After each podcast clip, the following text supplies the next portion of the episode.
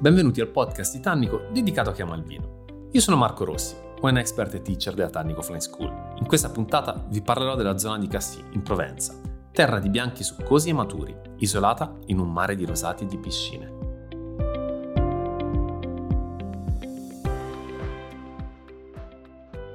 Le differenze tra quella che è la sponda, diciamo, più occidentale della Provenza e quella che è la sponda più orientale sono nette. L'abbiamo visto anche da un punto di vista vitivinicolo, di suoli, di caratteristiche e di cultura.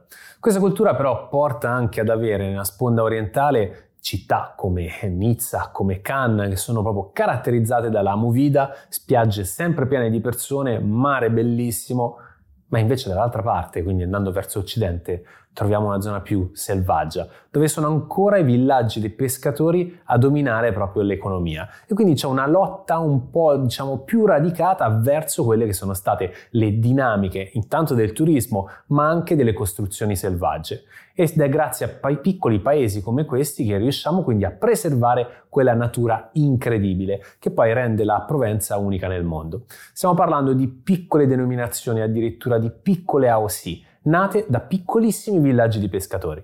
Cassis è la denominazione, la AOC, tra le più vecchie in assoluto in Francia. Parliamo della sua formazione nel 1936. Un territorio minuscolo, circa 200 ettari, il più lontano in assoluto è a circa 2 km dal mare per intenderci, quindi l'influenza del Mediterraneo qui si fa sentire non poco. Cassis non va confuso assolutamente con il liquore da, ottenuto da Ribes che proviene da tutt'altra zona in Francia. Qui il focus, ed è per questo che abbiamo un mondo non dedicato ai rosati, è per il 70% ai vini bianchi. I vini bianchi che provengono da questa zona sono caratterizzati dall'essere mediterranei fino proprio nel DNA. Intanto i vitigni che vengono utilizzati sono Claret Marsan principalmente, ma poi proprio le caratteristiche. Abbiamo dei vini che sono generosi, dei vini che sono ampi di sole, ma che non disdegnano mai questi richiami un po' erbacei, un po' alla macchia mediterranea. Il clima qua, come dicono gli inglesi, è consistente. Abbiamo pochissimi sbalzi termici e anche durante l'anno tutte le variazioni di temperatura in realtà sono molto leggere, non vanno mai a determinare proprio delle, dei crolli di temperatura, degli innalzamenti improvvisi. E lo dobbiamo principalmente a quelle che sono le catene montuose, a quelle che sono le creste di montagna, le coste tipo la San Victoire che proteggono questo territorio dai freddi venti del nord. Quindi questa zona viene influenzata esclusivamente dalle brezze marine appunto che entrano in vigna, che vanno a rinfrescare, ma avendo vigneti così vicini al mare non sono soltanto le brezze, è proprio la salinità, è proprio il mare stesso, le gocce di mare che entrano all'interno della vigna.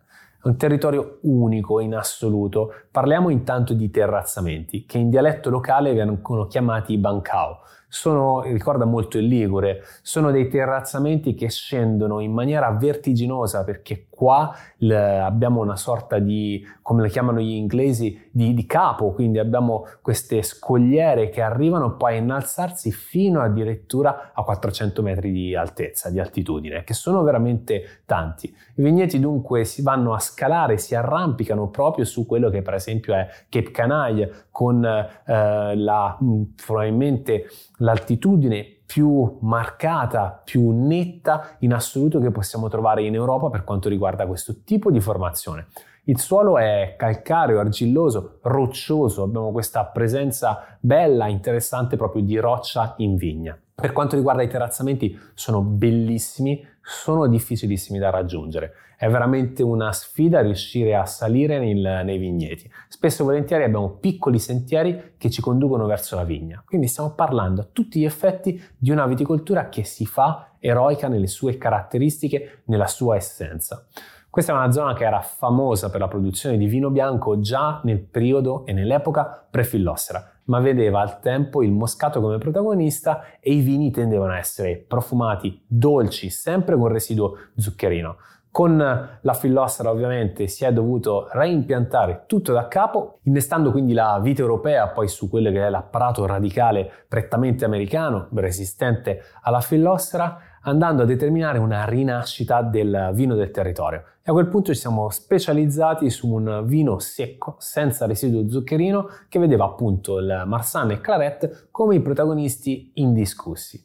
Questo territorio considerate che su 200 ettari di vigneto circa abbiamo poco più di 10 produttori. È veramente una cosa di nicchia e c'è, un, c'è, un'azienda in assoluto che ha saputo rappresentare alla perfezione l'anima del, del comune, l'anima del villaggio dei pescatori, l'anima proprio del, dell'AOC. E stiamo parlando di Clos Saint Magdalene. Intanto Clos Saint Magdalene è intitolato proprio a Santa Maddalena, al punto più alto del promontorio che domina i vigneti ed è di buon auspicio, quindi alla santa che poi dovrebbe tutelare in qualche modo la produzione di vino. Stiamo parlando di un clos comunque con una bellissima storia, perché già nel 1900 con i suoi vini ave- si era affermata andando a vincere la medaglia d'oro a quello che era l'Expo di Parigi, andando a far capire che il sud della Francia poteva fare dei grandissimi vini in grado di competere con i territori più affermati.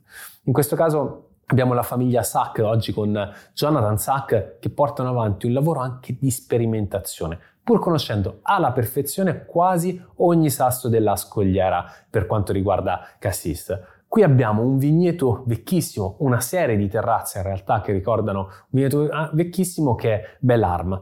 Belarm è forse il tesoro di Clos Saint Magdalene. Belarm abbiamo principalmente Marsanne, vigna più vecchia in assoluto posseduta dal, dall'azienda e le vinificazioni che vengono fatte però sono estremamente moderne perché si utilizzano, seppur lavorando in modo biodinamico e praticamente naturale, non invasivo in nessun modo, le uova di cemento. Quindi torna questo tema di questi contenitori abbastanza sperimentali dove vengono fatte le fermentazioni.